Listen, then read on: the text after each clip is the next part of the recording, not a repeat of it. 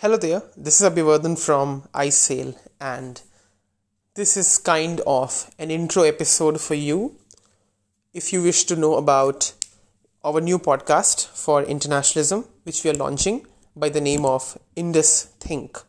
Now, what is Indus Think? Is it related to the Indus Valley civilization, or is it just related to something like Indian polity or Indian culture? Well, yes, it is related and this podcast by internationalism specifically is dedicated about discussing decoloniality in indian polity indian foreign policy. But apart from decoloniality also discussing some nuanced and you know rare issues of indian society indian culture much about indian anthropology and maybe some issues of indian policy and indian polity wherever necessary we may discuss economics we may discuss international relations and how you know how india is projecting itself as a country as a as a as a minor power right now. So let me give you a gist about this podcast per se. So we have to understand that uh, there are always forces which are centripetal and uh, as a you know in reciprocity, we have something which is centrifugal. So, something which is centripetal is not problematic because when it is centripetal, you actually have a source code, something like that, at the center and you can handle it. But when you have something at the centrifugal level, the question is how much can you handle out of it and can you really endure it? That's the biggest question you should always ask to yourself. So, the concept of this podcast is very different. Uh, unlike other podcasts which deal with Indic issues, obviously, through the lens of politics only, the objective of this podcast is that we don't wish to deal Indian philosophy and Indian culture just because there is a political framework or a political momentum in India right now. We wish to deal issues of decoloniality in Indian polity and foreign policy because it is not just an academic issue, neither it is just some not uh, not just because it is just some academic issue or not just because it is some need of the hour, but, but it's also because uh, this is something which concerns India, and in a good sense, this must be discussed. So, this podcast will be uh, focusing on thus these kind of issues and it will be in many many frontiers per se. I mean it's not going to be like limited to it's not going to be a political podcast completely.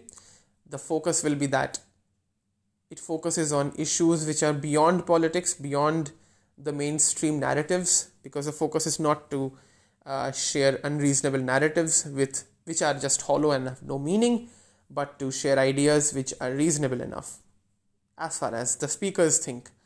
And if people wish to accept it, it is up to them. If people wish to reject them, it is up to them. So, now let me give you an intro. Since I have given you the intro of this talk, I'll explain you about the upcoming discussion that we're going to have. Now, what happens is that uh, every culture and civilization has its own roots, has its own way of growth, and uh, you know, based on that, states become, according to Ian Morris's works, Professor Ian Morris's works, they can become high end states or they can become low end states. We can take the examples of high end states and low end states very well. Uh, there were low end states like the Soviet Union, but there were high end there are high end states like Israel and the the United States of America. Uh, when it comes to India and global governance, India is already trying to represent itself as a very interesting development centric power. Uh, it has already done in terms of many things from vaccine support to 90 plus countries to getting a seat in the UN Security Council for two years to, I believe, getting uh, executive board memberships in various bodies, in some of the bodies in the United Nations, to even supporting the South South initiative of the UN. So, in that case, even India's foreign policy approach has been very soft and very interesting. However, the hard power aspect of India is also very delightful and I think must be discussed when it comes to defense, when it comes to navy, even the most buzz, the, the biggest buzzword which we hear from the foreign policy establishment in India, uh, which is known as Quad, often known as or popularly known as the Quadrilateral Security Dialogue, is something which is at the heart of Indian foreign policy, which represents India's vision for the Indo Pacific. But beyond Indo Pacific, beyond uh, Joe Biden administration's vision, or beyond uh, the Indo China tussle in Galwan, or beyond the Indo Russian relationship, there are also some aspects within the internal polity of India which are untouched and which are not understood. So, what happens is that soft power and hard power are usually separate, but obviously, at some level, they are linked. For example, uh, privacy law is something which comes into soft power because if you are in a conflict ridden country, then expectation of privacy is just nothing, it's impossible. But if you have a high end state like the US, then you should demand for privacy because then it is a reasonable thing to do. Although the right to privacy is not a bad right, it's a reasonable right. Uh, what happens with uh, other rights is also the same with privacy. You should demand for them if they are necessary. Now, when you are dealing with hard power, the concept of security comes in, and security is not just about a not uh, not just about uh, a vague notion of national security.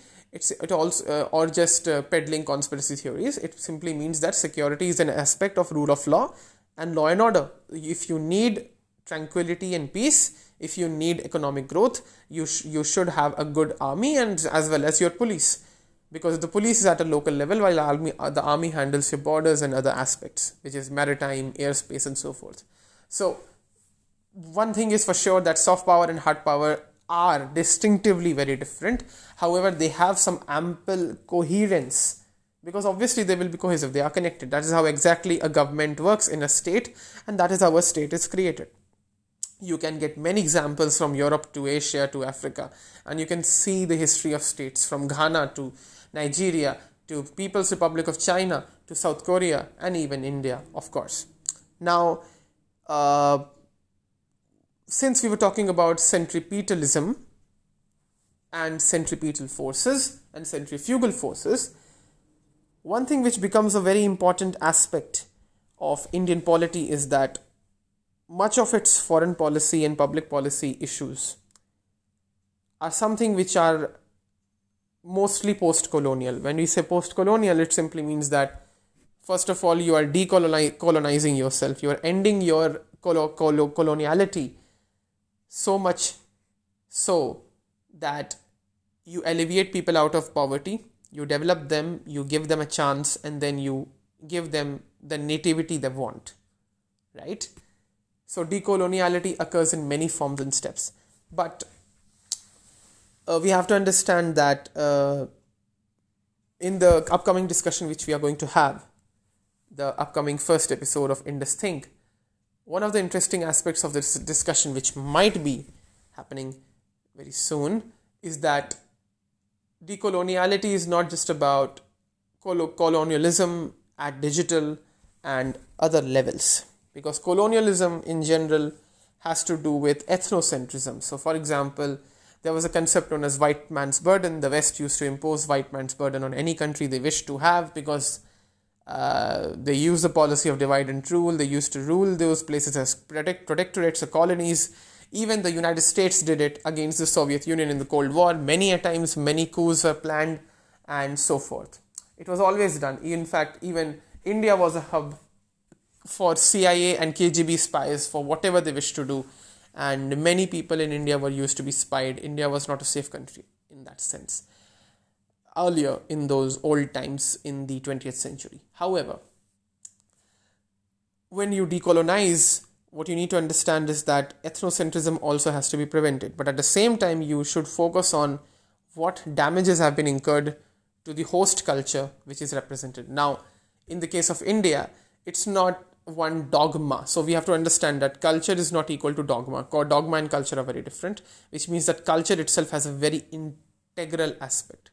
Now, when it comes to Indian civilization, it is very different from the Western civilization because the Western civilization first has its origins in the Indo European civilization, which starts from uh, uh, the Indian subcontinent to straight away straight away to the Roman Empire, which was collapsed when Christianity came in.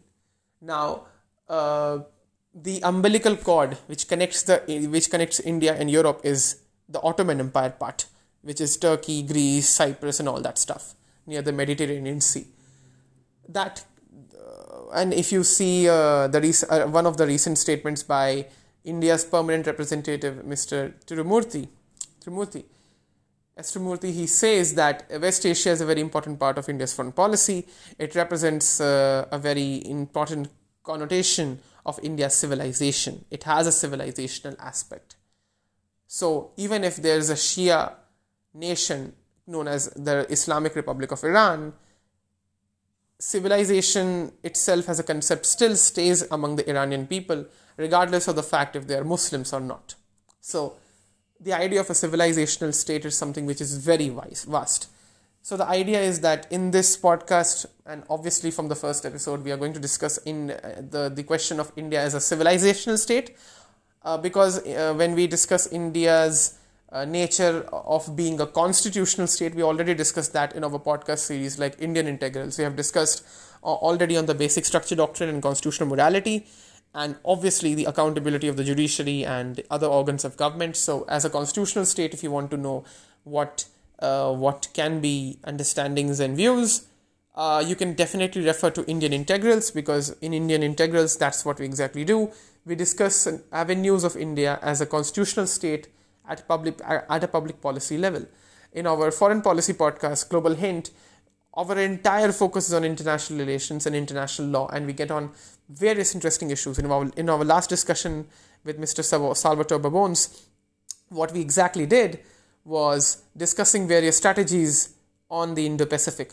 So, we discussed the American strategy, the French strategy, the German strategy, the UK strategy, and even the Chinese strategy on Indo Pacific, quote unquote, as far as a 2013 document by the People's Liberation Army, which obviously, according to the speaker, was a Wikipedia page in that discussion. Now, beyond the question of what we are considering, whether India is a constitutional state, whether India is foreign policy. In this discussion, we will be completely focusing on India as a civilizational state. So, discussions are much awaited from every every side, and we are more than happy to have criticism, and it's perfectly okay. Now, getting on the main point of uh, what we are intending to discuss, uh, we have to understand that uh, ethnocentrism is a wider issue. And it's not about offending somebody. It is just about imposing narratives. Now what happens is that there is no problem in having narratives. I think every civilization tries to create its own narratives. Uh, the, the idea of narratives always has existed and always will exist. I mean there is no end in the existence of narratives. But the problem is that you should not in a world like the one we are living in right now in the 21st century limit yourself to just narratives. Now, what happens is that the idea of a realpolitik, which has unfortunately been dominated by only and only the, the West, led by the United States of America, uh, this realpolitik does not have a very good model for the world. Despite the fact that we have the United Nations, we have the European Union, we have all these international bodies, the problem is that these narratives sometimes are self destructive. For example, the, con- the, the concept of transitional justice. Transitional justice is what? It simply means that uh, you wish to have you wish to have justice for people who have been oppressed, particularly minorities, under international law, who have been affected. Now, what happens is that regime changes and a clear misuse of the concept of transitional justice using the idea of responsibility to protect under international law. Espoused by former uh, US ambassador at the UN, Samantha Power, is something which we should always ponder upon because the problem with the responsibility to protect and transition justice is that these two concepts assume that the West is the best to do so and they have all the civilized authority to take action because they believe that they are the civilized and the others are not. Although I do not think that it happens at every level, but still, that has been a big problem for the Western civilization. And that's why it's very bizarre when the European Union comes with a comes for an investment deal with the Chinese without even having investment courts to be established for any labor law issues or, for that matter, any compliance issues. Even on the issue of the treatment of Uyghur Muslims in China, Xinjiang, nothing has been done at a principal level uh, by the West. I think uh, the, the government which tried to do was the US government under Donald Trump, but it seems that Joe Biden is not going to proceed much further. Uh, India does not have any stance on it, but that's a different issue altogether. So, the, the problem is that the realpolitik has to understand, and I'm talking about the whole world in general, that the idea of power and competence has to be separated but not detached. The umbilical cord between uh, power and competence must stay afloat. It must not. Uh, it must not be broken. It must not stay fall apart. Once it falls apart, the notion of state ends. Sovereignty is affected, and it's not good for the international community at all what does it mean is that civilizational states which is a new concept emerging. In fact european union also tries to represent itself as a civilizational state. Although i know that european union is an international organization under international law but still it tries to espouse the idea of europa whether it is led by christian evangelists or european socialists or european libertarians or whatever modern conservatives or classic liberals whatsoever all of them espoused Europe as a civilizational state.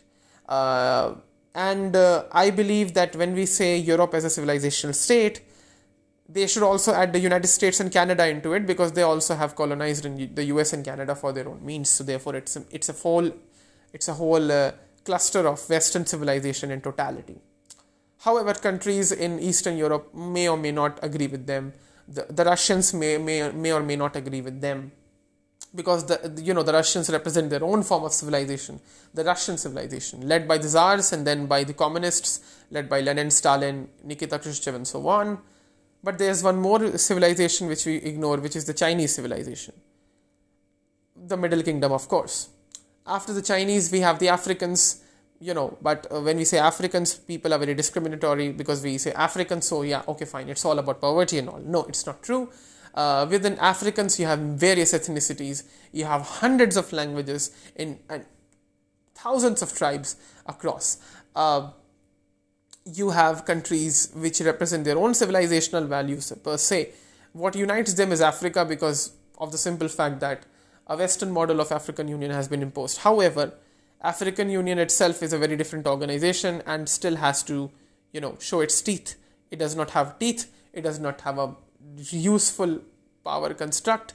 Therefore, African Union is not as strong as European Union or NATO, or for that matter, uh, you know, Shanghai Cooperation or the United Nations per se. Now, the UN itself is not a civilizational uh, con- construct at all. It is a Western construct, more imperial because of the simple nature that American international law, British international law, and European international law, led by French, led by the French particularly, has been dominating the world that is how the concepts of transition justice and other concepts were created. It was ju- and the problem is that the chinese aspect of international law cannot work in united nations because it is so authoritarian and it is as we say the xi jinping era. It's so authoritarian that it's not going to help you in terms of governance aspects. Transparency and accountability has been a very important aspect of the western model of liberalism or i would say the mises form of libertarianism conservatism and you need that form of governance because that is exactly what the West is meant for. So the Western civilization is in a dilemma. Is in a dilemma right now. Then there is an issue of, uh, uh, uh, I would say, democratic socialism and cultural Marxism in the United States, led by Black Lives Matter and other organizations, who also are trying to subvert the UN per se. Now the problem is both of them are wrong because first the BLM side does not understand how how the world works. They want to see everything in the lens of racism, which is not actually a correct term to say. Now, in the term of India as a civilizational state, what are the aspirational attributes? Now, I would love to discuss it, but in the discussion with the coming upcoming speaker, who will whose details will be released on the internationalism website and on all the social media portals where we are, except Facebook, shortly I will be in detail discussing about decoloniality in Indian foreign policy, but at least for now, I can suggest that uh, India as a civilizational state is not just about you know excessive humility and giving and giving and giving and not taking and taking and taking, but India as a civilization can represent better notions of power and competence. That's exactly what we can expect because you have examples like the Mauryan Empire, the Cholas, and even the Vijayanagara Empire. And I think if we take better examples and we show how this works, India as a civilizational state can actually espouse better models in upholding human rights and transforming international law because we have to understand the notion of sovereignty is very central to international law. And there are very few countries who are going to contribute to effectively make international law work. Uh, the United States was one of the luckiest countries to do it, but if the United States does not have clear policies and it's going to dominate itself and show its imperial values, then United States will be a country which cannot be trusted by anybody in the world, including India, when it comes to the Quad and many things. Therefore, uh, it is important for a country like India, and not just India. Even in the ASEAN, you have countries like Japan and Singapore who which can do it. So India can also be one of the one of the one of the people obviously um, uh, india is also a part of the g4 which is uh, obviously the group of four for uh, the un security council permanent membership request. They have been following and doing the campaigns for long under their manifestos. Uh, germany also can be a country but again the vision of germany has to be put into question how germany is going to behave. I'm not getting into the details of how germany behaves but yeah. Uh, india brazil uh, these countries are very significant. France is a very inter- interesting country per se. Uh, and yes, to add it, Japan is a very important country, of course. Now, the only thing which I can say at the end of this recording is that once once you come up for a discussion with us, do read about India's civilizational attributes, and you can find it through histories proper history is written by verified archaeologists and anthropologists, but at the same time, understand it at an experiential level. Uh, how are you going to face it? Because the purpose of the podcast is not to share narratives about India, it is about examining the narratives and examining the practicalities in terms of India as a civilizational state, as we said in the podcast. So, the idea is that at, a, at an essential level, at a proper level. Please do focus on we will be because that's what we are going to do. Um, that is number one basically letting the condition and understanding of how number one as i said about notions of power and competence. The second aspect of the second aspect is when soft power and hard power merge because of the problem of fifth generation warfare, which is known as information and perception warfare, how India is going to represent itself and how India is going to tackle that kind of warfare because then soft power and hard power will be kind of mixing up together. Because, and that is problematic because when soft power and hard power mix together, it becomes very dilemmatic and sometimes traumatic for any society and individual. So, India as a nation state, as a civilizational state, has to protect itself in the sense and has to show forth what can it do. Now, it cannot happen through just by reading the Vedas and the Upanishads. It can actually happen by applying the Vedas, Upanishads, and the Vedanta in a practical manner by reading them, analyzing them, and then providing solutions. But for that, you also need an anthropological understanding and not just a sociological undertaking. Balance both of them and then come up with something. So that's what this podcast is all about. We will be discussing uh, unknown and maybe un- unclear aspects of Indian foreign policy and Indian civilization. And in this podcast, I hope so that meanwhile, when it would be possible, I would be more than happy to share uh, some of my poems or some of uh, my interesting uh, works per se, which I've written since Uh, I, I write poems in both Hindi and English, and I would be more than happy to share them as well. But for now, or for some time, this podcast will be entirely on foreign policy aspects and how foreign policy works. What are the aspects of decoloniality? So, the first discussion of Indus Think will be on decoloniality in Indian, foreign policy. It will be happening with Mr. Ruchir Sharma, a media critic and policy expert, and Mr. Karthikeya Mishra, a Martinian and a lawyer. Now, um, this discussion will be happening on 6th of March at 4 p.m. Indian Standard Time. It will be broadcasted on YouTube Live at Internationalism Global Podcast on YouTube. So do subscribe us on Internationalism Global Podcast on YouTube, and we see you there. Thank you so much for listening to this um, bonus premiere intro, and we see you soon. We see you live, and let's see how the discussion goes. Thank you.